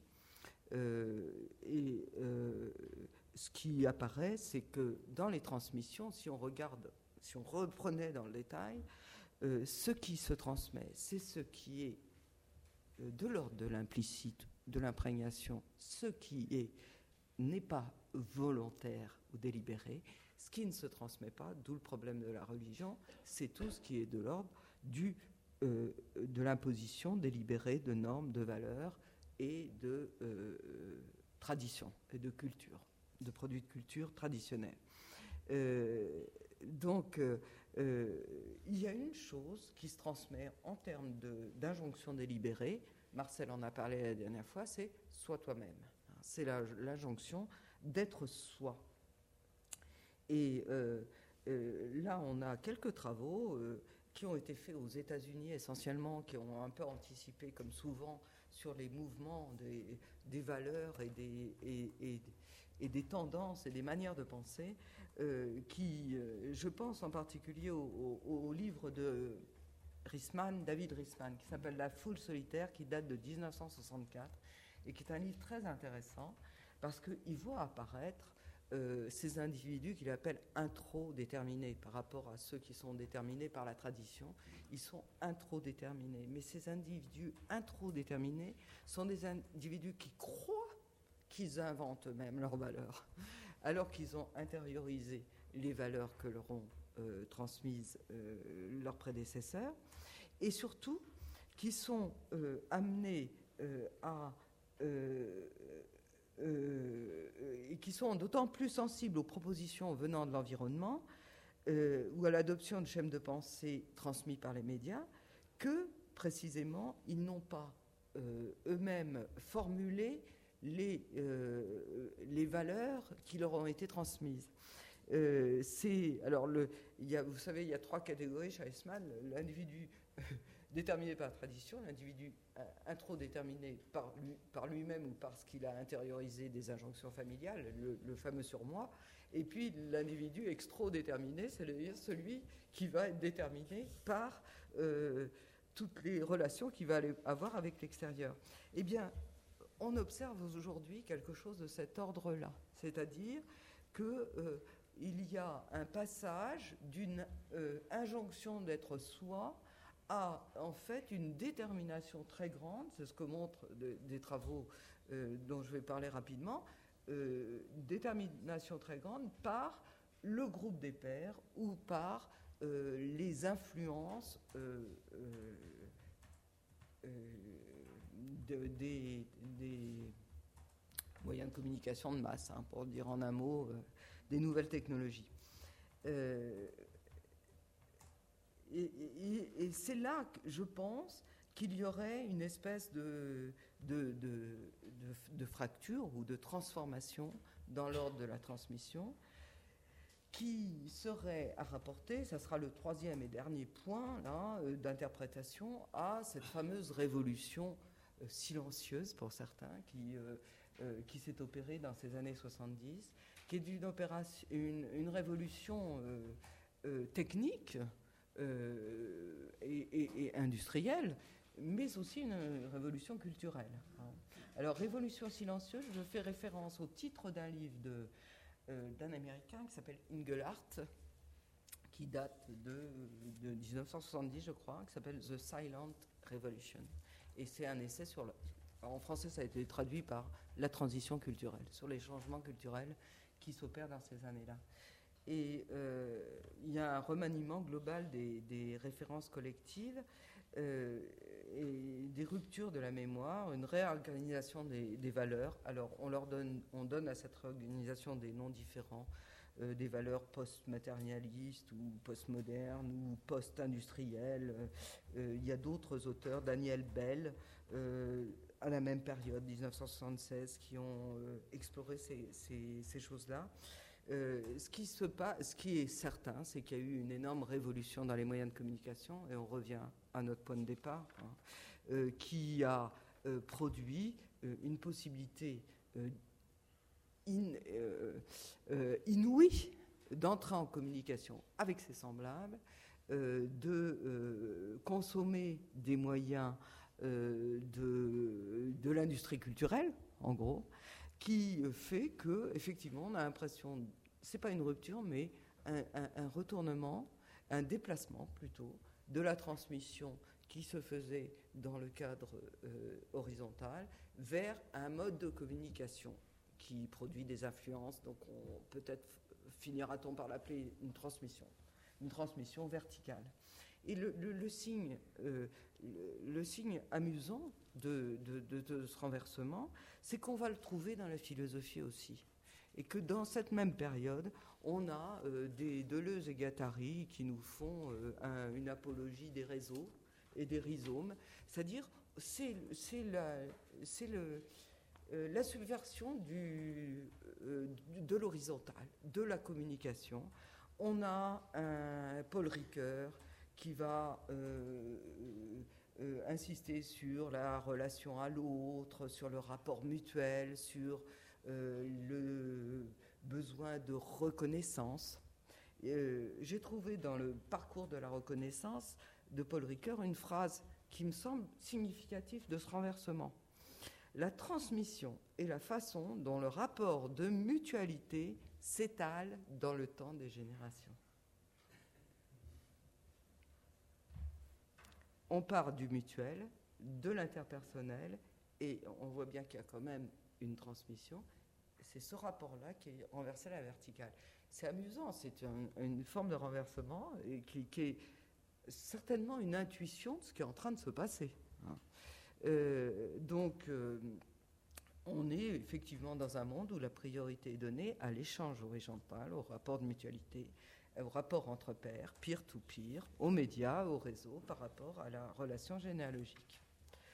Euh, pour finir, je vous cite la phrase, une phrase d'Anne Muxel qui a écrit Avoir 20 ans en, 2000, 2010 sur la transmission politique et qui dit, autre forme d'inversion de, la transmission, euh, euh, mes enfants, en gros, mes enfants euh, ont adopté les, les, positions politiques de leurs parents. Je ne l'ai pas dit, mais en gros, ils votent pas exactement comme leurs parents, mais les parents de gauche, les enfants de, parents de gauche votent à gauche, et pas les parents d'enfants de droite votent à droite. Mais elle dit, aujourd'hui, je vote comme mes enfants. et et effectivement, ce, que, je n'ai pas dit sur cette révolution technologique, c'est qu'elle est allée à toute vitesse et que cette génération euh, a appris par ses enfants, a appris à rentrer dans cette, cette troisième révolution par l'intermédiaire de ses enfants. Et qu'avec l'allongement du temps de la vie, euh, finalement, le dialogue, la discussion avec les enfants, qui sont les choses les plus prônées aujourd'hui, font que euh, l'individu adulte, avec ses grands-enfants, adopte les positions de ses enfants. Voilà, je m'arrête là.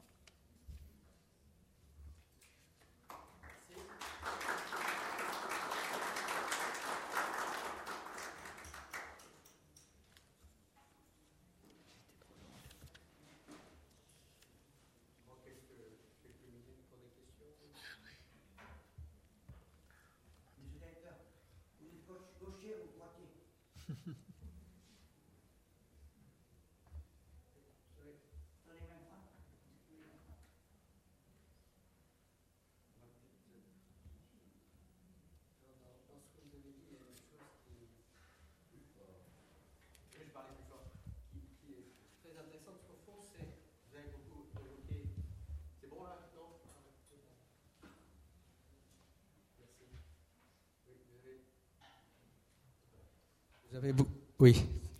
Euh, au fond, euh, vous êtes beaucoup parti du domaine familial hein, pour parler un peu des institutions et de, ce clivage entre, euh, je dirais, cette hypervalorisation du narcissisme familial par rapport aux institutions, etc.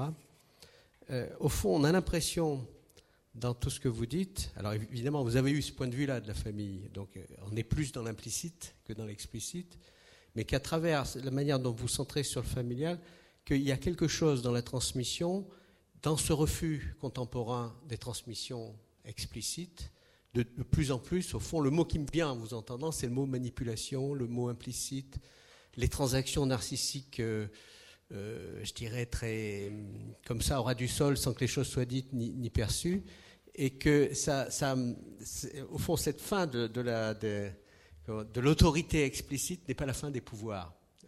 C'est comme si vous aviez mis en valeur d'une manière très subtile un certain nombre de pouvoirs complexes qui se mettent en place Alors vous avez parlé évidemment de, la technique, choses comme ça, mais qui sont très difficiles à nommer aussi. Alors des pouvoirs normaux, entre guillemets, en disant, bon, au fond, euh, peut-être qu'il y a du pouvoir dans la transmission entre, parents et enfants, peut-être pouvoir un peu sacralisé qu'il peut y avoir dans certaines relations de maître à disciple, mais que ces pouvoirs sont beaucoup moins nommés et beaucoup plus diffus et euh, beaucoup plus complexes aussi à saisir pour les personnes qui, euh,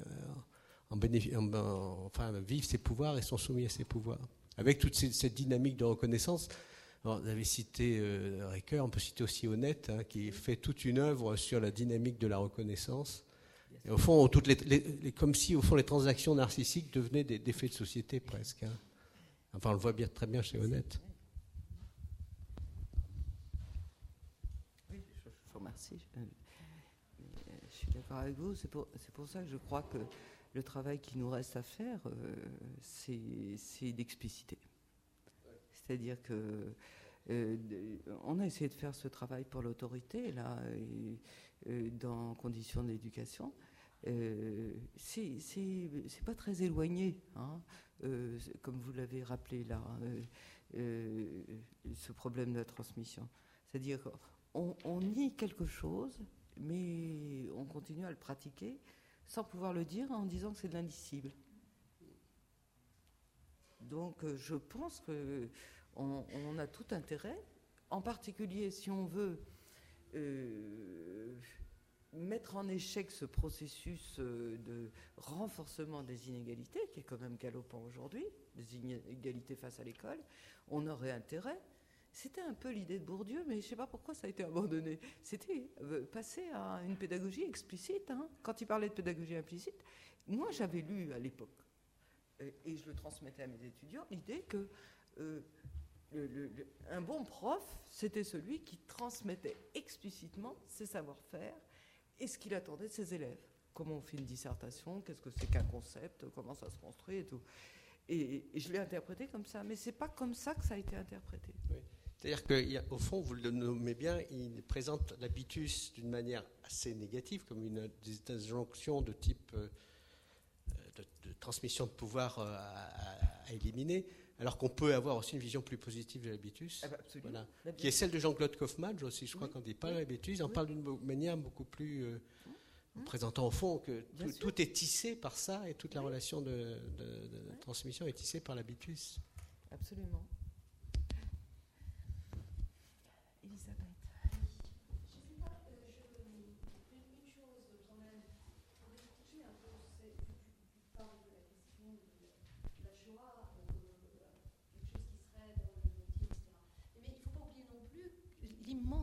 Changement du point de vue de, oui, il faut que je parle là-dedans.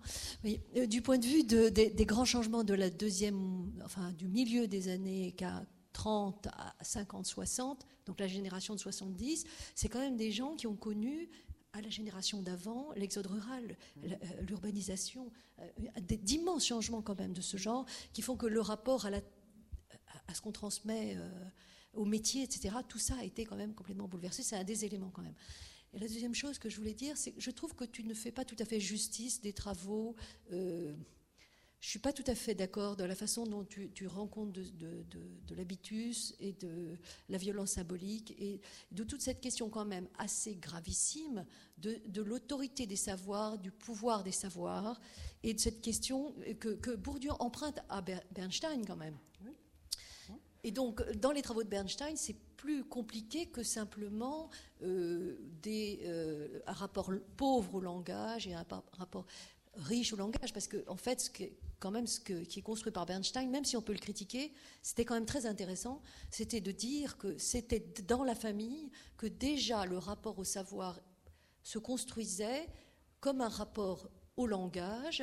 Et euh, euh, l'opposition qu'il fait, ça va être entre le langage élaboré, mais qui correspond à quelque chose qui ressemble au langage écrit et qui est déjà une sorte de réflexivité qui, est rendue possible par ce type de rapport au langage, qui est aussi une sorte de, de mise euh, en forme de l'enfant dans un rapport à l'autorité. Et, ce qui va ensuite développer, c'est justement sur cette question de l'invisible, des pédagogies invisibles, et, au contraire de, l'explicite, et pour, pour, de façon euh, plus ou moins dite, être favorable à des formes de pédagogie explicite. Tu parles de Bourdieu, là Non, je parle de Bernstein. Ah, de Bernstein, oui. oui. Et des- Oui, donc, c'est pas toujours facile, euh, c'est- Oui. complexe, mais c'est. Non, mais on est d'accord, hein. Elisabeth. Et, euh, et moi, je dois te dire que quand j'ai lu Bernstein dans les, quand- dans les années 75, je crois, hein, euh, j'étais fascinée. Simplement, je vois précisément l'usage qui en a été fait par la Suisse, Ok. de suite, et en particulier par Bourdieu, tu vois, pour dire, voilà, ça se transmet dans certaines familles et pas dans d'autres. Et effectivement, les travaux de Jean-Pierre Terrail sont pas beaucoup plus, euh, pas très éloignés de, de ces, Bah oui. de, de- de ces travaux-là. Simplement, ils sont, à mon avis, plus subtils. C'est-à-dire qu'ils essaient de rentrer dans le détail de ce qui passe par l'intermédiaire des pratiques langagières, sans tout de suite dire euh, c'est en référence à certaines catégories sociales, et pire encore, à une certaine inculcation qui est faite dans certains milieux. Tu vois? Mais, je ne remets pas en question la valeur de ces travaux-là. Oui, parce que je crois que c'est tout de même très intéressant d'aller creuser Oui. ce pourquoi il y a des choses qui passent très tôt et qui ensuite rendent difficile l'accès au savoir scolaire. C'est le même esprit qui t'habite. Et dans ces travaux-là, il y a aussi à, à regarder du côté de ce qu'a fait Jérôme Brunner.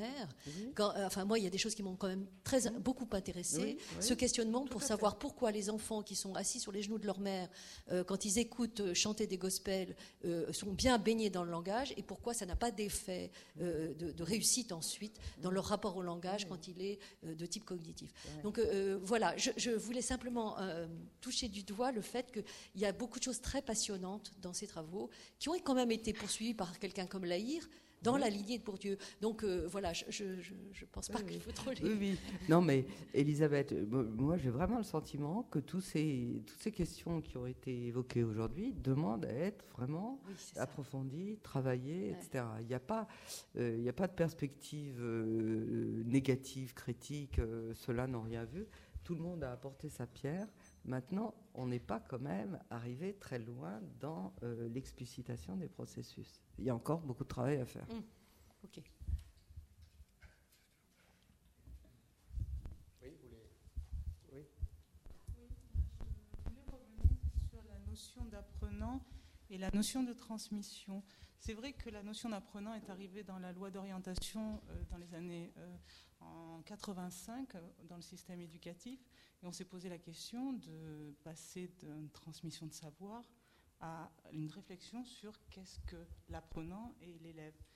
Et je me pose la question maintenant dans le système éducatif, il y a un tel décalage dans une même classe souvent euh, sur ces transmissions familiales, ces transmissions culturelles, que euh, comment peut-on transmettre des savoirs alors que nous avons des apprenants qui ont une diversité culturelle telle que euh, on n'est pas du tout sur, euh, sur les mêmes fondements pour apprendre quelque chose. Et euh, bon, moi, je suis en ZEP sensible, dans un établissement où on a multi- des- des élèves de cultures très très différentes. Et euh, on a des langages, on a des, des transmissions. Tout ce que vous avez dit, je l'ai bien, j'en suis bien consciente. Mais on est sur cette diversité qui fait que même si on parle de pédagogie différenciée, même si on prend en compte les savoirs et on retravaille à partir des apprenants, on est dépassé par cette, par cette transmission qui est implicite ou explicite ou je ne sais pas, qui fait que dans l'enseignement à l'heure actuelle, on n'arrive pas à, à faire progresser tout le monde et à, et avoir un enseignement qui puisse euh, amener des, des savoirs à tous. Oui, mais je vous remercie de, de ce témoignage. C'est vrai que j'ai pas, j'ai pas la réponse. Je suis bien consciente de la difficulté. Est-ce que je peux vous poser une question? Donc, quand vous parlez de diversité culturelle, c'est pas simplement de diversité d'origine culturelle. Est-ce qu'il ne s'agit pas d'abord et surtout, justement, de diversité dans le rapport à l'institution scolaire, d'abord, et euh, comme institution même, et de diversité de, de rapports possibles au savoir? Est-ce que c'est pas ça qui est le plus important?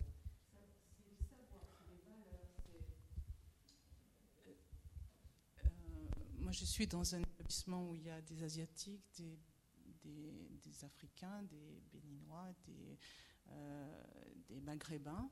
C'est les trois Donc, zones euh, culturelles. Et puis euh, des, de des- des pays de l'Est qui arrivent également. Et nous avons à la fois une très grande richesse, c'est-à-dire qu'on pourrait, on pourrait utiliser tout ce rapport au savoir, c'est vrai, tout ce rapport à l'institution. Euh, nous n'en avons pas les capacités parce que nous avons une progression à faire puisque nous avons des étapes à passer institutionnelles euh, qui fait qu'on doit faire ça. Euh, c'est vrai que le rapport au savoir, mais d'abord le rapport aux règles. Vous avez parlé des règles aussi, hein, qui, était, qui est fondamental. C'est-à-dire qu'à un moment, il faut qu'il y ait une reconnaissance des règles de tous, par tous, parce que nous sommes dans une république française, et on est déjà confronté à ça pour commencer à parler des savoirs, de transmission de savoir, pour aller sur euh, un apport culturel où tout le monde pourrait s'y retrouver et où il y a une richesse, où on pourrait même utiliser cette mmh. richesse de multiculturalité. Mmh. Donc, euh, à la fois c'est très riche, à la fois on s'en sort pas. Voilà. Mmh.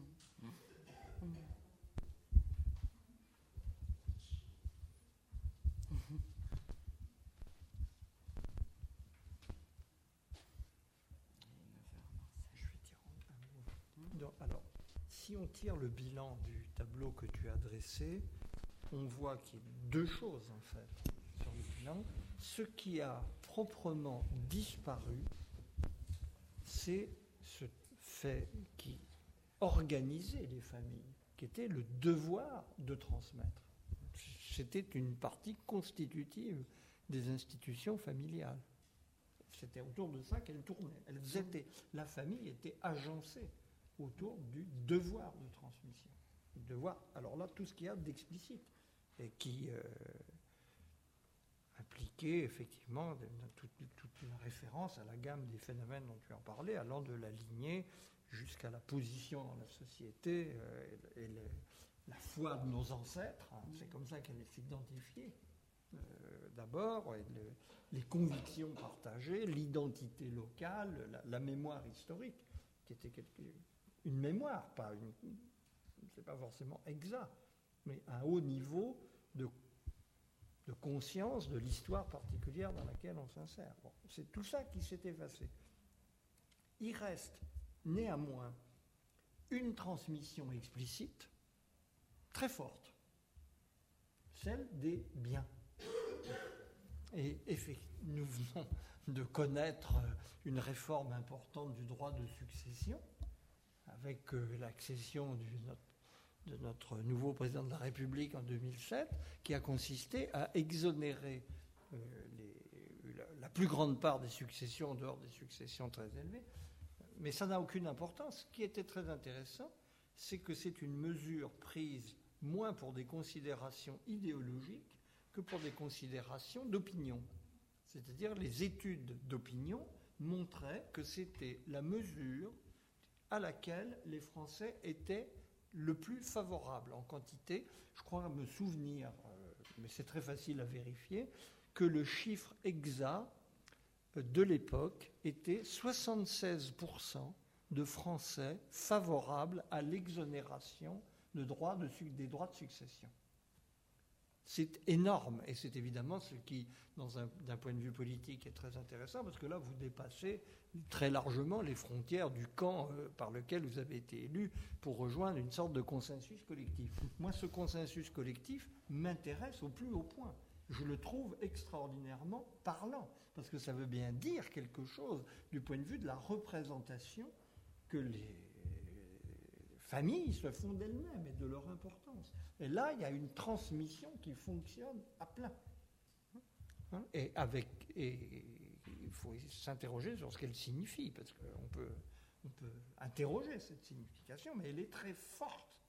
C'est le, le, elle est, d'ailleurs le témoignage de cette espèce de refonte de la famille qu'on a cru complètement défaillante dans le, choc de la révolution culturelle des années 60 et qui s'est en fait très bien recomposée sur d'autres bases dont celles-là sont le signe même. Et euh, de cette double transformation, il résulte un paradoxe très remarquable qui concerne au premier chef l'éducation, la famille comme institution de transmission explicite ou délibérée ne compte plus.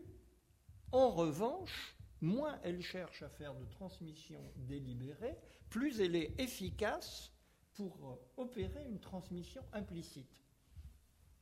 Et c'est bien la grande question devant laquelle on est, puisqu'on s'aperçoit, euh, les situations d'éducation comme celle qu'on vient d'évoquer le montrent, que c'est le facteur absolument déterminant dans la carrière et les possibilités scolaires des enfants. L'inégalité euh, qui se constitue euh, avec une grande complexité de situation d'ailleurs euh, du point de vue strictement social, hein, de l'échelle des revenus, disons. La famille est l'institution de la transmission implicite. Et son efficacité est démultipliée d'une certaine manière dans le monde où on est avec des partages qui restent à interroger. C'est quand même une situation pour le moins troublante.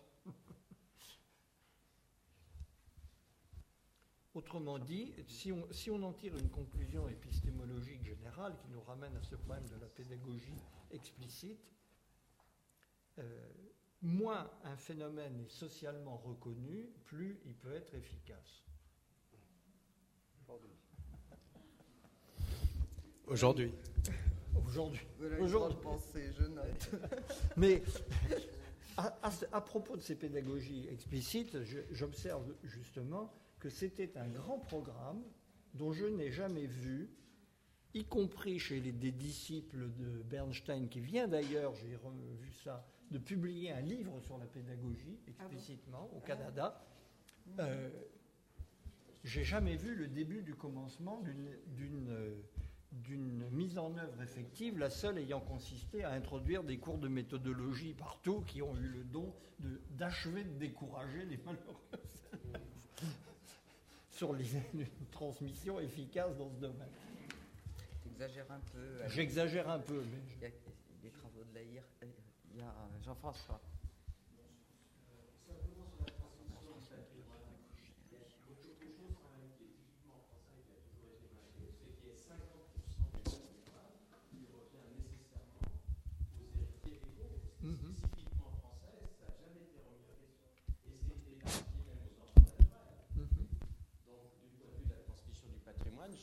C'est comment euh, même réaffirmé, quoi. C'est accentué, d'une part par le maintien des 50%, d'autre part par l'ouverture aux enfants naturels. Mais moi, j'aurais plusieurs euh, remarques à te faire. La première, c'est sur euh, la transmission des religions. Est-ce que tu penses que pour toutes les religions, c'est la même chose? C'est-à-dire, si, si, on arrive à serrer un petit peu, je ne sais pas, euh, pour l'islam, pour, pour la religion juive, pour le protestantisme, est-ce que c'est la même chose? Je ne suis pas tout à fait sûr. Bon, il, faudrait, il faudrait regarder ça. Oui, Et puis, Hein, bon, je, bon. sur le, été assez séduit par l'histoire de, la génération là, qui passe de la table rase au devoir de mémoire, disons, hein, pour, pour, aller vite, qui est un peu euh, notre génération, enfin, a vécu comme ça. Sauf qu'il y a quand même un problème.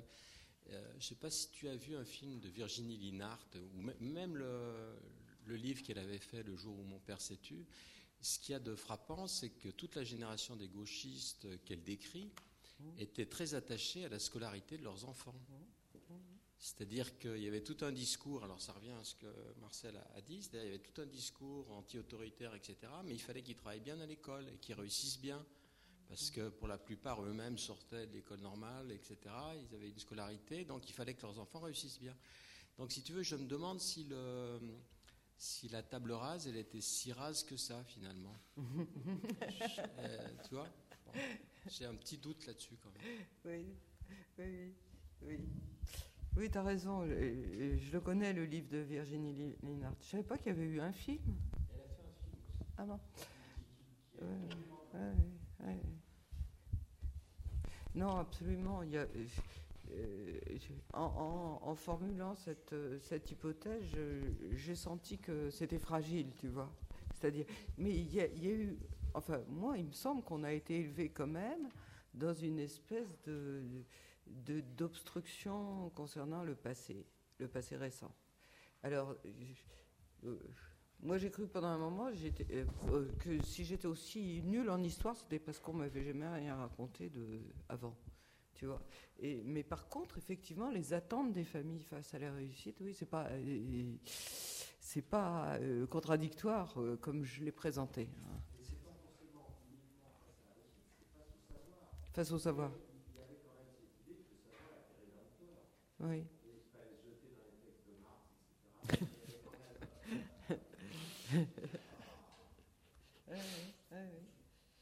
oui, bah, non, mais écoute, il reste encore du travail à, faire pour comprendre ce qui s'est passé dans ces années-là.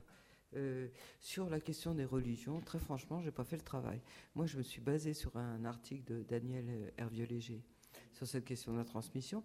Elle évoque les autres religions, euh, l'islam en particulier, en semblant dire que c'est la même chose qui se passe, sur le protestantisme euh, précisément. Je ne sais pas. J'ai pas fait le travail, c'est encore un travail à faire, ça. Oui?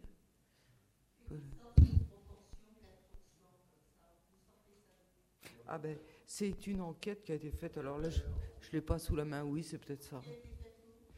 Euh, un sondage qui a été fait. Euh, j'ai pas apporté l'article, hein, mais elle le donne. Hein. Il faudrait. Ben, la prochaine fois, je vous le donnerai. Hein, j'ai les références. Elle donne, elle donne l'origine de l'enquête. Vous dites l'enquête Bayard, oui, il me semble bien. Il y a une enquête valeur qui est faite. Valeur. Ah non. Non, oui, non, c'est pas celle-là. Non, non, non, non, c'est plus spécialisé encore. Non, non, c'est pas l'enquête valeur. J'essaierai de, penser à vous l'apporter, l'article. Hein. Je peux vous donner le numéro de la revue de sciences humaines, euh, par contre, euh, c'est la revue, euh, c'est Sciences humaines numéro 36 et date de 2002, et ça s'appelle Transmettre.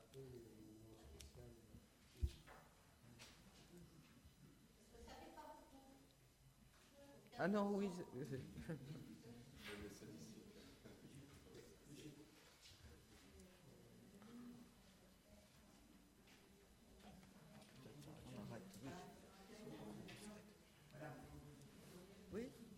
Ah, ben qu'est-ce que transmettre oui. Ben, On va s'arrêter peut-être. Merci beaucoup. Merci. Euh, oui, quand même, donc, euh, je, en, outre les, rencontres mensuelles, il y a une soirée qui sera organisée le jeudi 10 juin, un événement qui sera un peu une, table ronde. Je ne sais pas si on peut dire qu'on a, on a donc entre, euh, on a contacté en tout cas Aldo Naouri et puis François de Singly. Alors on attend la confirmation. Euh, les choses ne sont pas encore faites, qui sera un événement euh, grand public, mais en même temps donc ce, débat sur voilà sur le, faut-il laisser nos enfants devenir eux-mêmes, enfin à partir du livre d'Anif de, François de Singly. Aider l'enfant à devenir soi. Donc point d'interrogation. Peut-être que Naori ne sera pas complètement d'accord. Donc, c'est un peu ces questions-là qui seront débattues. Voilà.